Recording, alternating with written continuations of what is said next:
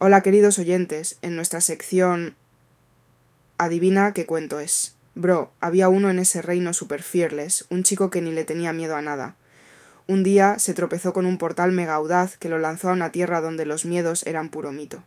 En su quest para volver a su spot, se juntó con un dragón que manejaba fuego chill, un mago que surfeaba en rayos y un fénix que no le temía a nada.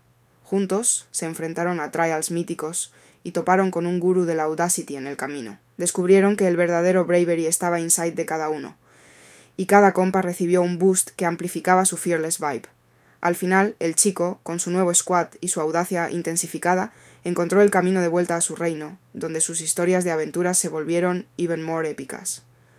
¿Lograste adivinar de qué cuento se trata?